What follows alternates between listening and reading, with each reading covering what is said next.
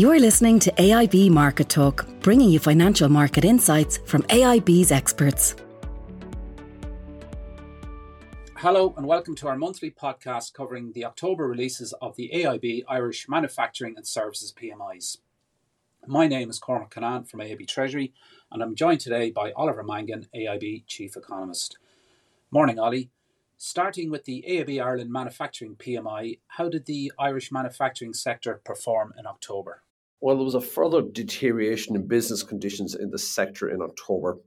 Uh, the headline index came in below 50 at 48.2, so anything below 50 is a contraction activity. Uh, in reality, in the last year, going back to last October, November of last year, the index has been in around 50 or below 50. Uh, and really, what we're seeing is a continuation of that trend.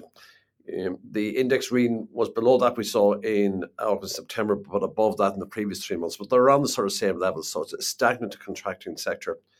Uh, and this is a global story. I mean, um, the Irish PMIs actually may, remain you know, well above the PMIs elsewhere in Europe. The, the, the, I said the Irish index is at 48.2.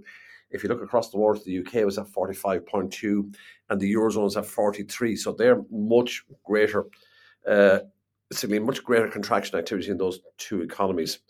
So what we saw in um, the primary factors behind the weakening, uh, the further weakening in Irish manufacturing conditions was um, a significant decline in new orders and falling output, and you know they are two of the major components of the overall index.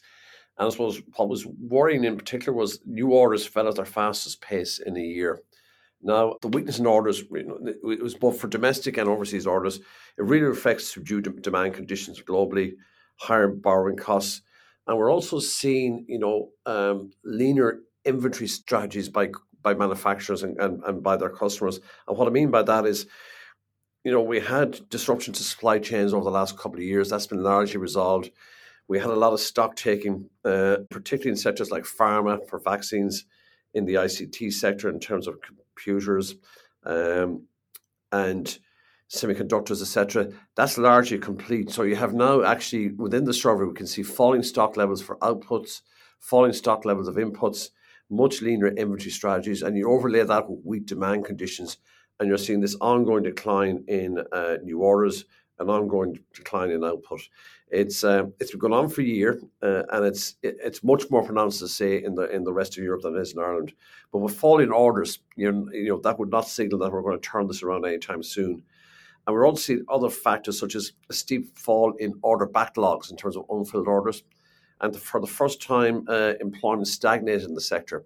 Now we know the economy has been characterised by strong employment growth and by high levels of job job vacancies, and it has slowed this year.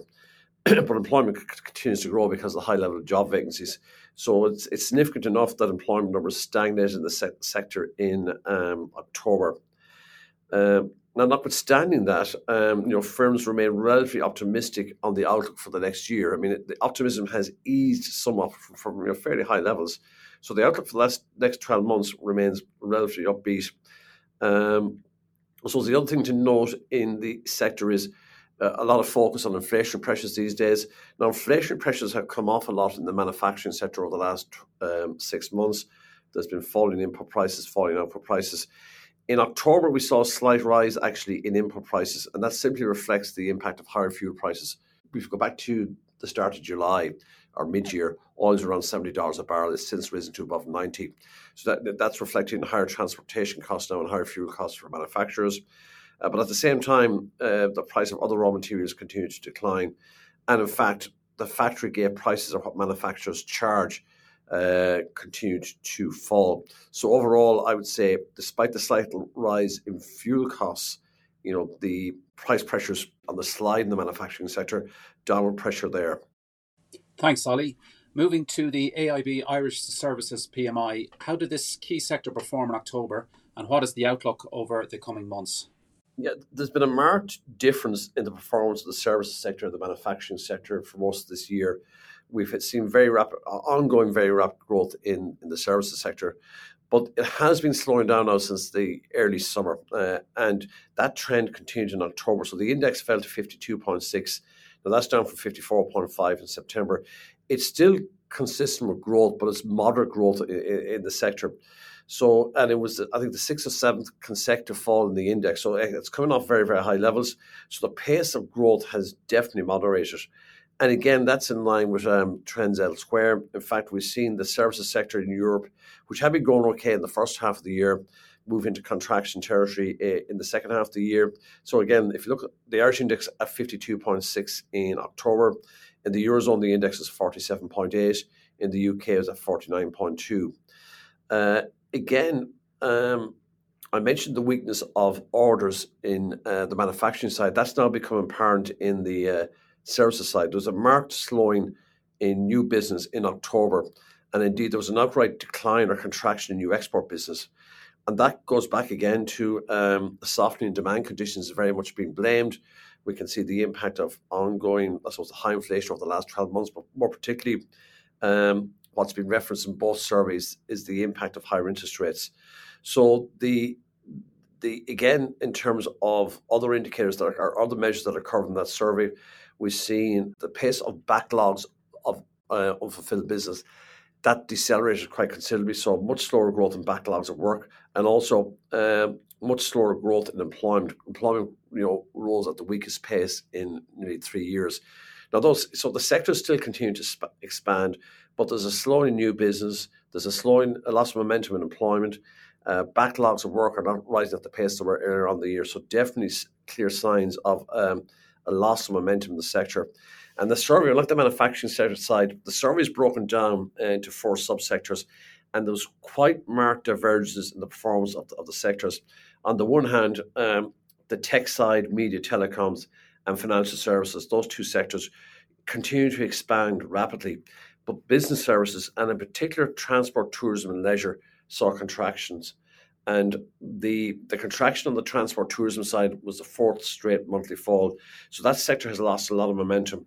Um, so this is a, this is services certainly losing momentum, still growing, but not growing as strong as they were uh, in the earlier part of the year. In terms of inflationary pressures, you know, the ECB and others have been referencing for a while. On the good side, there's a clear slowing in inflationary pressures. Uh, they remain elevated in the services side, and that still come, you know, that, that came through again in October. Um, while inflationary pressures eased in services, they remained elevated. elevated. So there was continuing upward pressure on input prices from higher wages, higher fuel costs, etc. And these higher operating costs continue to be passed on to consumers in terms of our customers in terms of higher selling prices. Now, I say the rate of increase has eased, but it still, on a historical basis, remains strong enough. So overall, um, you know, the services sector is definitely slowing down, is continuing to expand, but there's a clear loss of momentum, reflecting, uh, in particular, a softening of demand conditions uh, in the services sector. Thanks, Ollie. What does this mean for the Irish economy going into next year? Yeah. Um, now we had we've had data in the last few days of the eurozone showing that the economy there may be going into recession. Now it's a very very mild recession.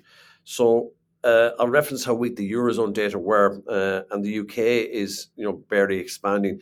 In Ireland's case, there's been a marked loss of momentum in the economy this year, but it's primarily down to that very sharp fall off in um, manufacturing activity in both pharma and ICT, uh, and that's that's reflected in uh, the AIB PMI uh, manufacturing data there.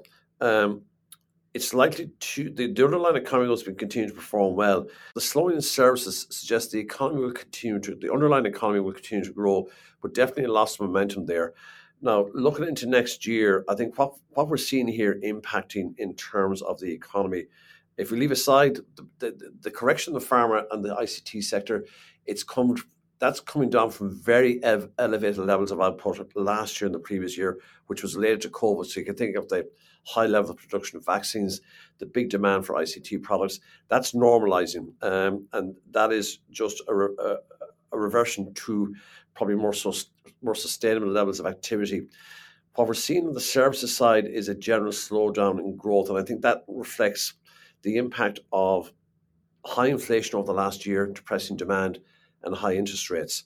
But we have had good news in the last month, in particular, both here and, and elsewhere in the Eurozone, in terms of inflation falling back. So the Irish CPI rate, or sorry, the Irish inflation rate, which got close to 10% last year. It fell back to, I think it was 3.5, 3.6% in October. We've seen the headline Eurozone inflation rate fall below 3%. And the corollary of that is markets are now thinking that we're finished in terms of the interest rate increase we've seen over the last couple of years. They're certainly convinced the ECB is done. They're increasingly convinced that the UK Bank of England is done. There, there may be a further increase in, in the States because that, that economy remains strong, but even markets are beginning to doubt that. But what we've seen over the last month, uh, and particularly over the last couple of weeks, is markets starting to price in actually rate cuts for next year. And not only that, bringing in the rate cuts to start maybe as early as April. So markets are pricing in that rates could be cut by nearly 1% next year. So we'll get rate cuts. What they're pricing in is a rate cut in April, a rate cut in the summer, a rate cut in October, and moving towards possibly a rate cut in December. So the factors, you know, the high inflation and the high interest rates that have been the key factors, uh, as well as, let's say, what's going on in terms of uh, more normalized management of in- inventories or, or, greater focus in terms of inventory management. Um, that may well reverse next year. So you look at forecasts, and while I think the expectation is that economies will pick up momentum over the course of next year.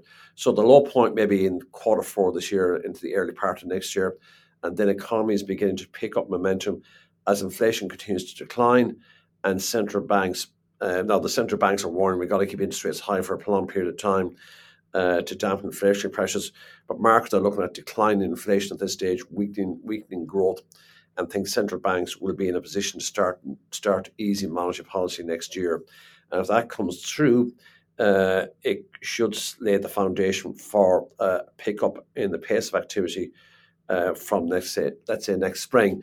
But we're going to see. I mean, these are October data. Uh, we can expect to see weak data certainly into the early part of next year.